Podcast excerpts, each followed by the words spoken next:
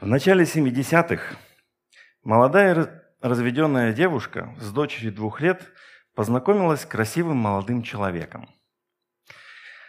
Вскоре она начала подозревать, что этот молодой человек ведет двойную жизнь. А с ним что-то не так. Параллельно с этим в средствах массовой информации появилось очень много информации о пропавших девушках. В фотороботе, который был представлен, она узнала своего уже на тот момент бывшего сожителя. И она позвонила в полицию. Позвонила в полицию, но никаких действий предпринято не было. Никто не поверил, потому что на тот момент было более 200 обращений. В полицию все кого-то подозревали, обращались и так далее. Через пару лет она снова услышала о пропаже девушек и понимала, что девушки пропадают в том месте, в котором сейчас живет ее бывший. И она снова позвонила в полицию. И на тот момент на него обратили внимание, остановили его. У него были какие-то подозрительные вещи с собой – и начались судебные процессы. Он рассказывал ей, что ни в чем не виноват. Его подставили. Злые, плохие люди, они наговорили на него. Но были факты с другой стороны. И молодого человека осудили. Он сбегал несколько раз. Но и постоянно звонил и этой девушке рассказывал, что я не виноват. Он э, закончил юридическое образование, вернее, имел его, и сам представлял себя в суде так искусно, что после судья сказал, если бы вы были бы, скажем так, на нашей стороне, я был бы с удовольствием вашим коллегой. То есть он был крутой, представлял себе очень круто. Настолько круто, что люди разделились на две части. Одни верили в том, что он виновен, а другие не верили. И вот эта девушка, которая донесла на него, все это время она думала, что он невиновен. Она оклеветала его, то есть э, дала информацию, а он на самом деле не виноват. И он постоянно говорил, что невиновен. И когда в конце концов под давлением фактов был вынесен ему приговор судом присяжных, он вскочил и воскликнул, Скажите присяжным, что они ошиблись. То есть он настолько играл роль человека, который не виноват ни в чем, что люди просто были поражены и искренне верили его. И эта девушка бедная, пять лет.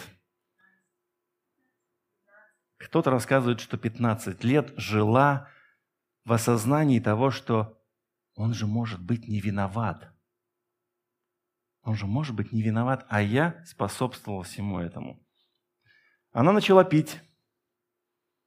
Тяжело пила. Но она нуждалась в психологической помощи. В конце концов, она набралась смелости, уже пришла к э, ожидающему э, приговора бывшему человеку и просто попросила его, скажи мне правду, освободи меня. И он торжествующе дал ей знать, что да, это был я. Все, она встала, ушла, и она ушла с освобожденным сердцем. Довольно часто мы живем в жутких ожиданиях, неведении, до тех пор, пока мы не получим важную и верную для нас информацию. В случае с этой девушкой весть о том, что он был преступником, была освобождающей. И мы с вами говорим об освобождающей вести сегодня о Евангелии. Марк так начинает. Начало Евангелия Иисуса Христа, Сына Божья. По сути своей, Евангелие как таковое – это и есть жизнь Иисуса Христа. Евангелие равно жизнь Иисуса Христа. И когда Иисус оставлял учеников своим, в великом поручении Он сказал, «Идите, сделайте учениками все народы, уча их всему тому, что я научил вас. То есть, когда они были рядом с ним, он их учил, всей своей жизнью передавал. Вот эта жизнь должна была быть частью жизни учеников, и в дальнейшем она должна была быть передана следующим ученикам. О чем нам повествует Евангелие? О чудесном непорочном рождении. Евангелие нам повествует о жизни и служении Иисуса Христа. И самое важное о смерти и воскресении. Вопрос к нам на засыпку. Как хорошо мы с вами знаем именно жизнь Иисуса Христа. Потому что Евангелие – это есть жизнь. Насколько мы близки к этой жизни, насколько мы хорошо ее знаем, насколько мы знаем Его рождение, насколько мы знаем, почему Он так родился, насколько мы знаем, как Он жил, служил, что говорил, чем делился, радовался ли, плакал ли, гневался ли, совершал ли какие-то дела интересные, шутил ли и так далее. А после дошел к завершению, кульминации, был распят, умер, воскрес и явился ученикам своим с вестью и с поручением. Апостол Павел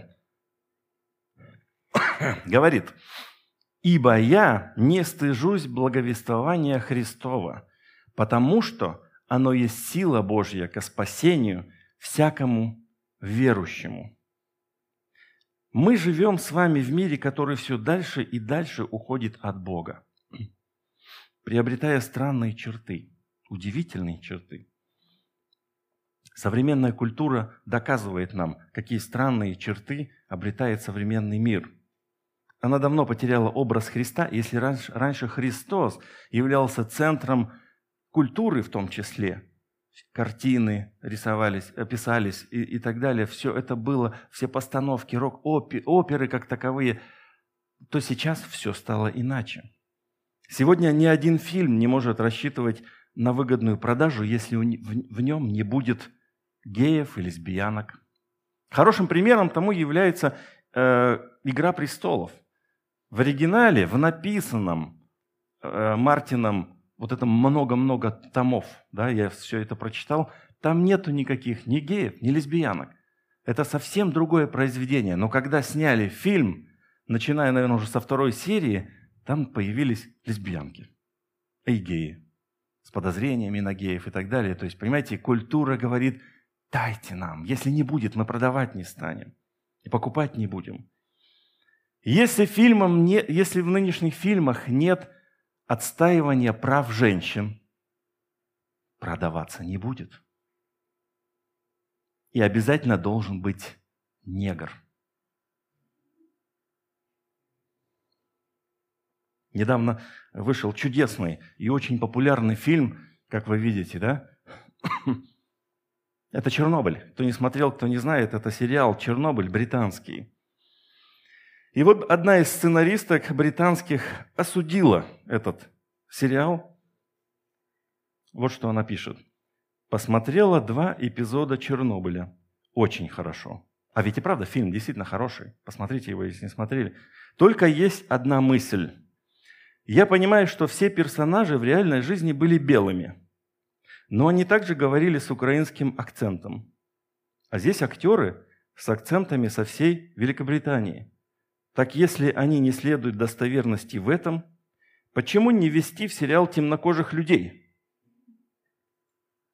Да? Негров нам не хватает. Но благая весть, она не только о спасении, благая весть и о грехе. И он, придя, обличит мир о грехе и о правде, и о суде. И вот сегодня осуждать грех бывает очень опасно. Хороший, очень хороший боксер филиппинский, верующий человек, очень много жертвующий на благотворительность. Мэнни Пакьяо, да. Однажды он высказался в адрес геев и лесбиянок следующим образом. Вы видели животных, которые вовлечены в отношения мужской особи с женской или женской с женской? Ой, мужской с мужской, женской женской. Животные лучше людей. Они знают, как отличить мужчин от женщин. Если люди вовлечены в отношения мужчины с мужчиной или женщины с женщиной, то они хуже животных. А вы видите здесь значок Nike у него на этом самом? Потому что с, э, с 2006 года он был э, представителем этой компании. И свой твит он написал, или высказывание написал в 2017 году. И с 2017 года он перестал быть представителем Nike. Nike говорит, мы против дискриминации любого рода и имеем долгую историю поддержки и отстаивания прав ЛГБТ-сообщества во всем мире. Мы больше не имеем отношений с Мэнни Пакьяо. Мэнни попытался что-то сделать, извинился, типа все дела там, но на этом все закончилось. Теперь посмотрите, что носите вы. Есть ли у вас Nike? Знаете, что Nike поддерживает с самого основания ЛГБТ. Это так, но это хорошая иллюстрация для нас, иллюстрация того, что если ты сказал что-то, что думаешь, и осудил грех, то ты можешь остаться без работы, без хорошего дохода. Ну, понятное дело, что этот контракт приносил деньги, но я так понимаю, что не основные, потому что он очень хорошо зарабатывал и продолжает зарабатывать на боях. Римлян нельзя было казнить без суда в то время. И не казнили их через распятие отсечение головы. Так и Павел был казнен через отсечение головы. А вот Иисус был распят позорной для римлян смертью. Как распинают разбойников и вообще каких-то там людей. И вот апостол Павел говорит, что я не стыжусь проповедовать крест Христов – Вопрос нам сегодня, опять же на засыпку. Говорим ли мы сегодня смело о грехе, о правде или о суде? Или мы знаем, что не стоит нам ничего говорить, потому что к нам изменится отношение?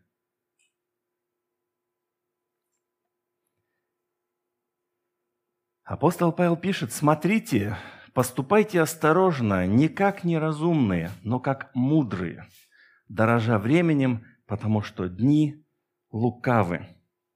Вступая в Новый Завет, то есть заключая заветные отношения со Христом, мы получаем спасение. Бог со своей стороны дает нам спасение.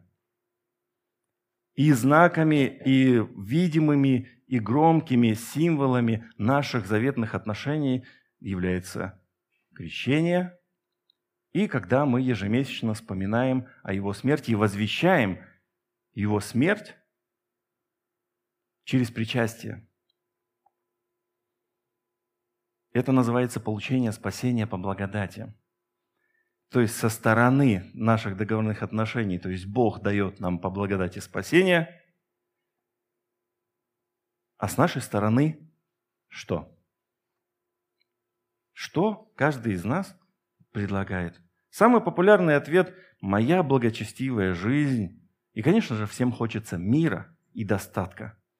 Притом упор всегда делается на достатке. Но это великое заблуждение в целом. Нам кажется, что мы здесь для той причины, чтобы получить тот мир и мир с избытком – а мир в избытке – это благосостояние, никаких проблем, дети не болеют никогда, внуки. Ты всегда достигаешь каких-то высот, ты молодец. Да? То есть ты взялся за какое-то дело, и прям вообще у тебя все понеслось. Никакое животное твое под машину не попадает, денег ветеринару зазря ты не платишь, за какую-нибудь кошку там несчастную и так далее. То есть вообще прям все хорошо. Так нет же, все не так. Не знаете ли, что тела ваши – суть храм, живущего в вас Святого Духа, которого имеете вы от Бога, и вы не свои, ибо вы куплены дорогою ценой.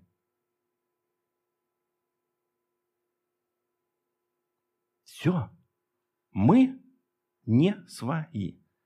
И здесь наше земное путешествие – это не наша блажь или, или наше хорошее состояние. Нет. Мы приобретены дорогой ценой, и мы рабы, собственно говоря. Иисус очень хорошо раскрыл суть этих отношений.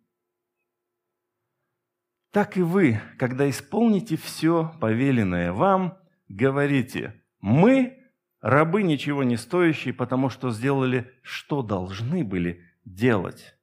Я хочу просто оттенить. Очевидно, что Иисус в свое время сказал, что «и я называю вас друзьями». Да? Почему? То есть это многогранные отношения со Христом. Но я хочу сейчас оттенить вот этот вот момент, что мы приобретены дорогою ценой, ценой смерти и крови Иисуса Христа.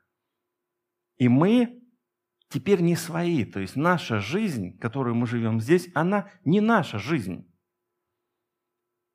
Мы вот эти вот рабы, которые просто велено им. Помните, там история-то какая была? Приходит хозяин домой, а Иисус спрашивает, ну разве кто-то, если раб его вернулся домой, разве скажет ему, господин, ну сядь там, отдохни, подожди, ты же устал, весь день там трудился, я вернулся, а ну-ка помоги ко мне, потом чуть-чуть позже поможешь мне. Нет! Он говорит, ну-ка давай помоги, ты же раб, там, сделай все свои дела, и после этого уже там сам отдыхай и так далее. Вот она, участь раба. Он вообще не свой. Господин забирает все его время. Иисус говорит, так и вы, когда исполните все повеленное вам, просто скажите, что да мы это должны были сделать. Собственно, нам гордиться-то нечем. Ничего особенного в этом нет. В великом поручении Иисус говорит, «Итак, идите, научите все народы, крестя их во имя Отца, Сына и Святого Духа, уча их соблюдать все, что я повелел вам. В этом великом поручении конкретная задача – двигаться вперед к народам и заниматься их крещением, обучением, деланием из них учеников. Но это когда ты родил ребенка, к примеру, и ты должен вырастить его нормальным, чтобы он мог все делать. Он был бы хорошей, полноценной частью общества, умел э, с людьми общаться, а не был бы диким зверем. Да? То есть это обычные вещи. То есть сделать из него нормального человека. Мы это делаем. Так вот Иисус, оставляя, говорит, что ваша, собственно, основная задача – сделать всех моими учениками. Вот ваша задача. Для того ли приносится свеча, чтобы поставить ее под сосуд или под кровать? Не для того ли, чтобы поставить ее на подсвечнике? Хороший риторический вопрос такой, да? Для чего свеч, свечу вы приносите? Зачем вы фонарь, фонарем светите? Но сейчас для нас это не актуально, да? То есть у нас всякие разные прожекторы, все дела. Но в тот момент была свеча или там маленькие такие эти светильнички такие – но смысл их был в том, что ты же ее приносишь, друг. То есть для слушателей Иисуса настолько это было очевидно. В темную комнату. У нас сейчас здесь темнеет во сколько? В 5 утра? Наверное, в час темнеет, в 5 утра начинает э, снова появляться свет. А вот там, где я вырос, в 8 часов уже было хоть глаз выколи. А если ты уехал в горы, ну или поехал к бабушке в деревню, то все. Вот реально глаз выколи. Нельзя выйти на улицу, и это реально тьма. Сверчки еще летают. Красотень такая. Много свечков, тепло, хорошо. Видно звезды. Но очень темно. И вот в этом месте, если появляется у кого-то какой-то светильничек, да, а мы однажды в какие-то катакомбы забирались, ой, как мы нуждались в светильничках. Иисус говорит, если вы берете светильник, приносите, вы зачем его принесли? Так вот, если я вас в этот мир отправил, то зачем я вас сюда отправил? Так и апостол считал касательно своей жизни, апостол Павел, если я не благовествую, то нечем мне хвалиться, потому что это необходимая обязанность моя, и горе мне, если не благовествую. И в этой части хочу предостережение для нас а, прочитать. «Ибо кто постыдится меня и моих слов, вроде сем прелюбодейном и грешном, того постыдится и Сын Человеческий, когда придет в славе Отца Своего со святыми ангелами». А после этого апостол Петр говорит, «Я не знаю Иисуса».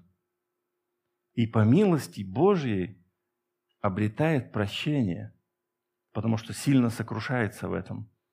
Я смело об этом говорю, потому что в начале своей христианской жизни, когда я еще не засвидетельствовал о своей вере никому, но внутри я уже был верующим человеком, и моя жена об этом знала. И на работе меня однажды спросили э, мое отношение к вере христианской. Я от, как Петр отнекивался, там что-то говорил, какую-то чушь. Домой пришел, Маринка говорит, ты знаешь, такая ситуация была. Он говорит, и что ты сказал? Ну, я так отнекался. На... Почему? И я такой, почему? И я вот испытал вот это ощущение, знаете, кто постыдится меня, ты-то чего? Ты чего стыдился-то вообще? Молодой дерзкий парень. Это сейчас я скромный, а тогда же я был дерзкий. Я почему-то постыдился, постыдился а, Иисуса. Да, я думаю, что в нашей жизни тоже э, может быть какой-то момент быть, когда к нам подходят, задают вопрос, и мы как бы отмалчиваемся. Да что-то как-то не. Давайте и тему переведем. Какое первостепенное твое дело на сегодня? Входит ли в это дело благовестие? Входит ли в это дело благовестие. Это то, собственно, ради чего Иисус оставил нас здесь. Это то, для чего мы должны, ну, как светильники, светить постоянно. Но если мы этим не занимаемся, то чего мы здесь делаем? И поручение вроде бы как есть такое. Но что мы можем делать практически? Знаменитое высказывание вам приведу. Проповедуй Евангелие всегда, и если необходимо, используй слова, но спорный, конечно, момент, и, и трактовка этого высказывания весьма э, такая противоречивая. Вот. Но интересное высказывание. Проповедуй всегда с упором на то, что пусть вся твоя жизнь будет проповедью Евангелия. И только в необходимости используй слова. А мне нравится другое высказывание философа – Ваша сущность так громко кричит, я часто, вы знаете, да, я часто использую это, что я не слышу ваших слов. Когда мы используем такое выражение? Когда нам хотят сказать, «М, ты мне так нравишься, мне так хорошо с тобой, мне так нравится с тобой вместе делать дело, или мне так нравится э, служить в церкви, или мне там что-то еще. Зачем ты говоришь это? Тебя нету здесь. Дела твои так ясно говорят, что ты не уважаешь, предположим, человека, к которому обращаешься, но при этом ты зачем-то говоришь, что мне так, я так рад тебя видеть. Зачем ты это говоришь? Ты не рад видеть меня. Но зачем ты говоришь это? Но суть этого высказывания как раз-таки в том, как и предыдущего, чтобы наше содержание соответствовало нашим словам. Чтобы наша жизнь соответствовало благовестию, и каждое наше слово соответствовало внутренней жизни.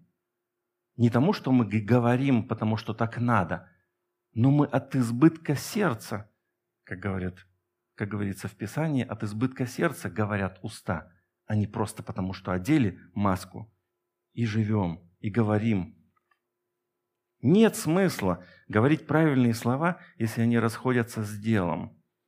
Мы это в быту очень хорошо с вами переживаем в отношениях мужа и жены, к примеру. Когда вдруг тебе заявляет жена, что ты ее не любишь. Как так-то? Ну, ты ничего не делаешь для этого. И ты такой, да, оказывается, я только для себя все делаю – не слышишь ничего, не обращаешь внимания. Родители и дети – то же самое. А почему происходят проблемы с детьми служителей? Потому что они видят одно в быту, и потом видят другое за кафедрой. Я когда так делаю, я не прихожу домой, они мне все говорят, что ты там болтал такое? Ты... Все при том, во главе с женой с моей. Поэтому речь идет о нашей обычной, простой жизни, какую мы можем показать. Цельная семья. Вот вы сколько прожили уже вместе? Ну, конечно, вы. Я, я хотел... Сколько? 29 лет. И вы 29 лет? 30 лет. Да как так возможно вообще? 30 лет. Кому здесь 28, 21? Кому меньше 30 лет? Вот вам меньше 30 лет. Когда вас еще не было, они уже жили. Еще и как жили. А тут тоже на подходе 27, кажется, да? 27? 28? А когда... А, вы же не разводились, правильно? Никто же из вас не разводился, это же ваш первый брак, да? И поэтому люди могут... Как так-то? У меня уже третий... Вот те люди, с которыми я знаком, у многих третий, четвертый брак. И когда они задают вопрос, слушай, что, вообще нет? Да, живем друг с другом, любим. И что, не ссоритесь? Ну, конечно, ссоримся. Убиваем друг друга. Но живем, продолжаем жить вместе. Счастливой жизнью, потому что нам, мы уверены, что развод недопустим. И потому что мы понимаем, что если у нас какая-то трудность, то если будет между нами Бог, то тогда наша семья будет очень крепкой и цельной, и все вопросы мы сможем решить. Не. Да, и они продолжают разводиться, проходят годы, и они смотрят, а вы продолжаете жить, жить счастливо. И это свидетельство Божьей силы в вашей жизни. Он, потому что только Он может. Да, мы можем сказать, что есть люди неверующие, тоже хорошие. Но я знаю одну такую семью, что вроде бы все хорошо. Муж и жена, они живут, вроде бы и не ссорятся, ничего. Но в сердце у жены была мысль, как только мои дети вырастут, тогда я с ним разведусь и уеду к себе на родину. А? Как вам такой расклад? То есть вроде бы все хорошо, все чудесно, но все-таки не все и хорошо, хоть даже кажется снаружи хорошо. К сожалению, и не всегда все хорошо в христианских семьях, но это по другой совсем причине. Это по, по той причине, что Бога среди них немного, не пустили, не дали возможности ему раскрыться. Отношения с детьми. Кстати, цельная семья как таковая, по-другому это можно назвать ответственность. Потому что и мужчина, и женщина, они с ответственностью относятся к тому, что они делают. Отношения с детьми Родители очень часто врут своим детям. Вот они начинают всю свою жизнь с детства с вранья. Они считают, что дети не должны знать ничего. И как бы у детей такая жизнь, а у нас такая жизнь, а у меня вообще такая жизнь своя у мужа, у жены своя жизнь, у родителей как бы вообще своя жизнь, и дети где-то там на задворках находятся. Писание же учит нас быть откровенными друг с другом, быть честными, цельными и отношения с детьми строить на, по этому принципу. Поэтому отношения у нас, у нас другие с детьми. Честные. Они честно могут нам сказать, что не так. Ты можешь честно им сказать. Да и в целом, дети, когда поступают, тоже выходят замуж, женятся, и их жизнь также продолжается э, в этом свете Христовом, то это яркий пример того для людей снаружи, что здесь что-то не так. Но для них что-то не так, для нас все так. И отношение к работе тоже ответственность. Почему? Потому что написано и учим, и научены мы. Все, что вы делаете, Делайте как для Господа. Поэтому, когда берут работника искреннего христианина, они сначала напрягаются, что он какой-то ну, не такой ведь.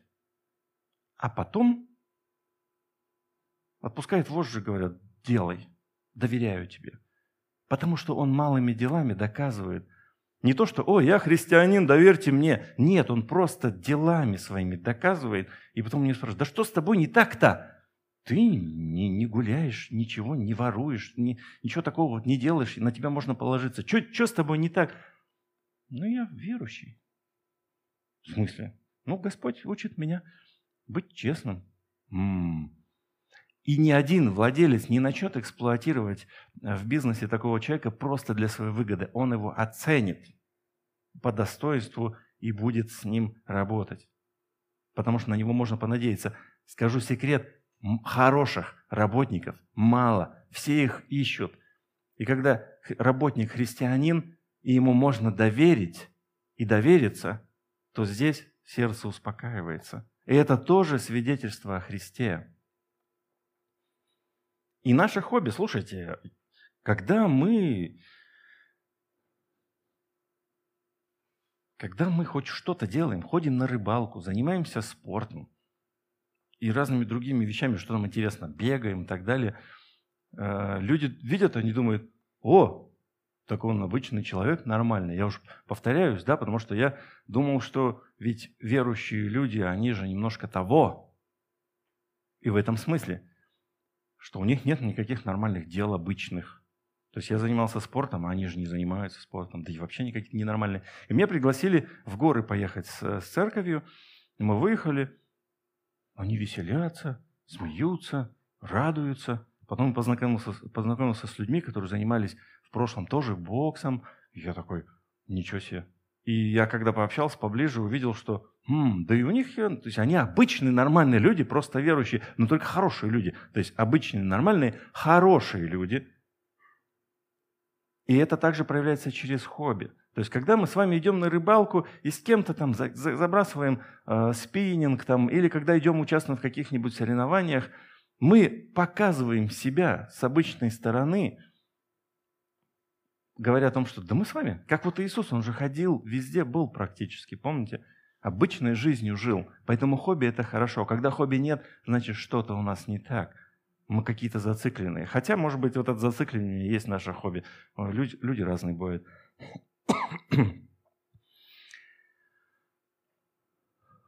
Как можно спастись? Всякий, кто призовет имя Господня, спасется. Все на самом деле очень просто. И говорят, это даже несправедливо. Помните, тот разбойник, который был с Иисусом, он что, тоже спасся? Мы знаем, да, он спасся. Иисус сказал ему, ныне же будешь со мной в раю. Хотя тот до, этой, до вот этого момента вообще ничего не сделал, такого хорошего. И тут раз, ныне будешь со мной в раю. Всякий, кто призовет имя Господня, спасется. Так было. И пока так и есть. Каждый может призвать вот есть время ожидания, и каждый может призвать имя Господа для того, чтобы спастись. Но как призывать того, в кого не уверовали? Как веровать в того, о ком не слыхали? Как слышать без проповедующего? Как, как этот всякий, который может услышать слово и спастись, как он спасется, если ему никто об этом не расскажет? Вот моя последовательность прихода ко Христу. Сначала я услышал о благой вести. В семье, слава Господу, в моей уже семье было благовестие. У меня было дополнение. Я увидел в церкви жизнь людей, И после этого только я уверовал. То есть во мне Бог начал работать, и получился отклик на его призыв, и тогда я призвал имя Господа в церкви. Уверовал, услышал в семье, увидел в церкви, уверовал в семье и призвал имя Господа э, в церкви, засвидетельствовав об этом перед всеми. Какова ваша была последовательность действий на пути ко Христу? Где, в какой момент вы это услышали? Кто был тем человеком, кто поделился с вами благой вестью?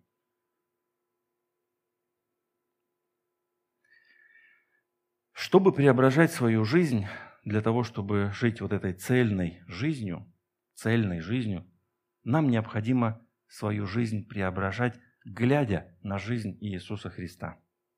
Мы, когда смотрим на человека, находимся рядом с кем-то, мы начинаем говорить так, как он, шутить так, как он шутит, выглядеть немножко так, как он выглядит там, внешне, в поведении, в манерах.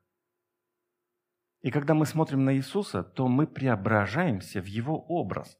Но для того, чтобы нам преображаться в Его образ, нам необходимо знать эту жизнь. Вот поэтому мы говорим о важности вот этого чтения священного писания, жизни, чтобы ты каждый день жил в нем, читал его, применял его к себе и применял в сегодняшнем дне в действии. Вот это и есть преображение жизни, глядя на жизнь Иисуса Христа. Дальше нам необходима притягательная жизнь. Так вот я назвал этот пункт. Притягательная, чтобы людям хотелось быть рядом с тобой. Вы видели людей, которые отталкивают? Вот посмотрите на меня. Вот он. Но есть еще люди, которые притягивают к себе. Всем хочется быть рядом. С ним хорошо. Он расскажет какую-нибудь историю. Он покажет какую-нибудь хорошую вещь, поделится каким-то важным навыком. С ним хорошо быть. Да и в целом как-то прям интересно за ним наблюдать. Подпишешься на Инстаграм и смотришь, что а? Какой хороший человек. И вот для того, чтобы мы могли жизнью благовествовать и не только жизнью, преображаясь от Христа, мы должны жить вот этой жизнью притягательной. А что для этого можно сделать нам? Как мы можем жить притягательной жизнью, если круг нашего общения замкнут только на наших друзьях? Если мы встречаемся и в субботу, и в воскресенье, и в понедельник, и вторник только с одними и теми же людьми, которые не нуждаются в вести о Христе, но рядом есть люди, которые нуждаются в вести о Христе, но наша жизнь для них закрыта. Мы никак не сможем поделиться. Также принципиально важно для нас стоять твердо на принципах наших. Не берите пример с Петра или с меня, когда у него спросили, ты знаешь, ты тоже последуешь за Иисусом? Не знаю я такого. Ты же Галилеи? Нет. Так ты верующий? Спрашивают меня. Не, не спрашивайте меня. Стоять твердо и говорить честно, как есть. Да, я верующий. Называйте меня сектантом? Ну, называйте меня сектант, да как хотите. Называйте меня, это моя жизнь мне со Христом хорошо, только лишь вы можете завидовать моей жизнью, если вы уже пытаетесь обвинить меня. Но единственное, что вы можете, это только завидовать, потому что у меня хорошие отношения с близкими, хорошие отношения с женой. И самое главное, когда мы все умрем, я буду со Христом на небесах. А где будете вы? Не знаете? Так я вам сейчас расскажу. Но если мы не будем стоять твердо на своих принципах, то нам будет очень легко пошатнуться в ответственный момент, постыдиться, высказаться как-нибудь компромиссно. Что вы думаете о взаимоотношениях мужчины с мужчиной? Ну, сегодня каждый имеет право на отношения, какие он выбирает. То есть ты не говоришь, что это грех, ты такой раз-раз. И ушел с темы. Либо ты скажешь, да это грех, это грех, однозначный грех. И я понимаю, что если на государственном уровне э, выводится то, что это не грех, это нормально, и если ты это осуждаешь, тебя уже понуждают и принуждают извиняться и заключают тебя за это дело, здесь сложнее. Слава Господу, мы живем в той стране, в которой теперь и в Конституции есть понятие того, что Брак – это союз между мужчиной и женщиной. И вот здесь как раз-таки вы можете смело говорить о том, что гомосексуализм – это грех. И вас никто не осудит, кроме самих гомосексуалистов.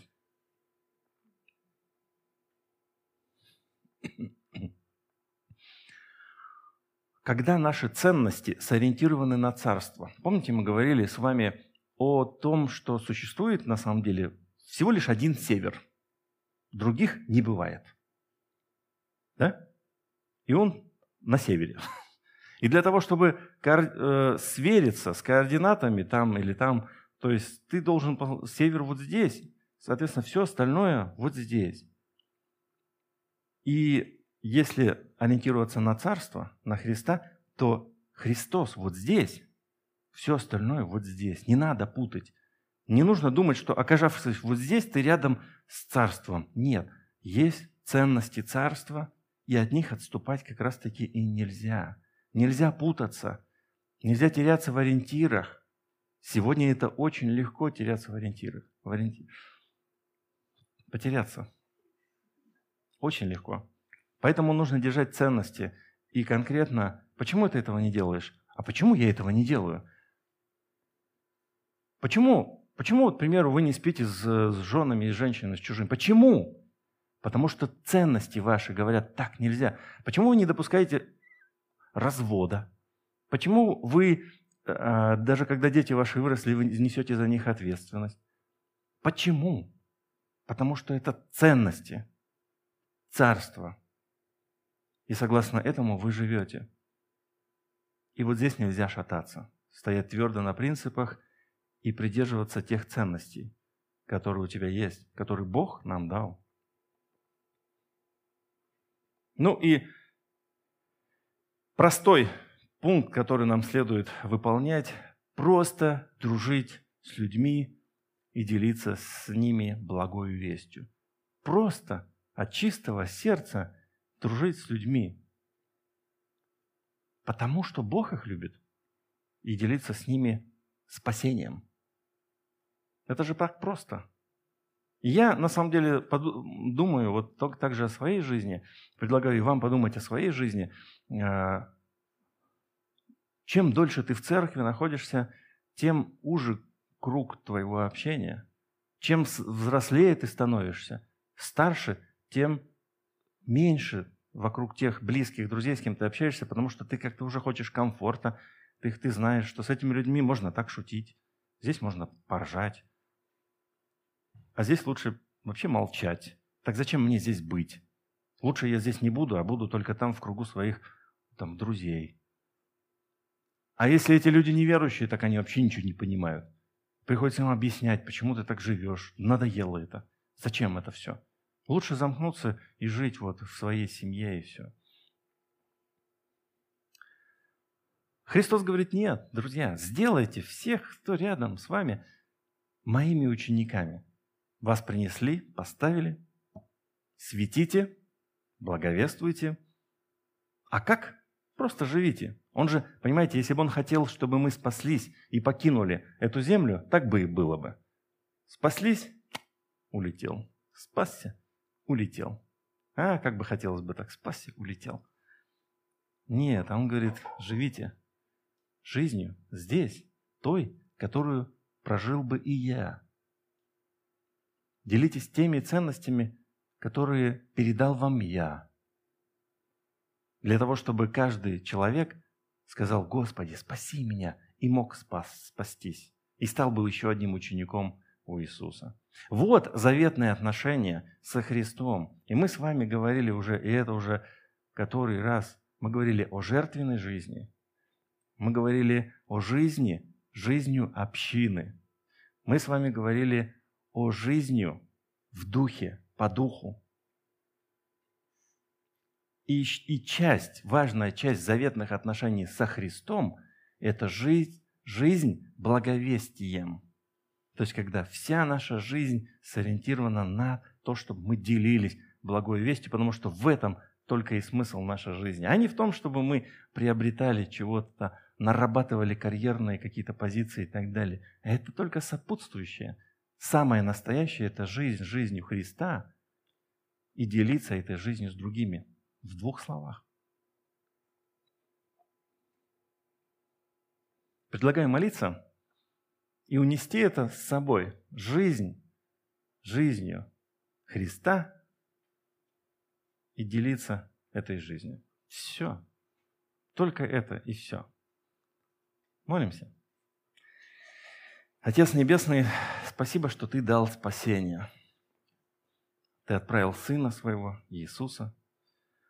Он прожил земную жизнь, показав нам, что здесь на земле можно жить угодной жизнью. И Он взял на себя грех наш, грех этого мира, грех каждого человека. Принес себя в жертву для того, чтобы мы могли спастись. И спасшись, мы остаемся в этом мире для того, чтобы светить. Наполни нас силой, пожалуйста, Господь. Наполни нас желанием делиться благой вестью. Напомни нам, напоминай каждый день при чтении Слова Твоего, что это священная обязанность наша благовествовать. Помоги нам преображаться в Твой образ, являть Твою силу, Твою благость людям, окружающим нас, и делиться этой жизнью, Твоей жизнью, Господь. Аминь.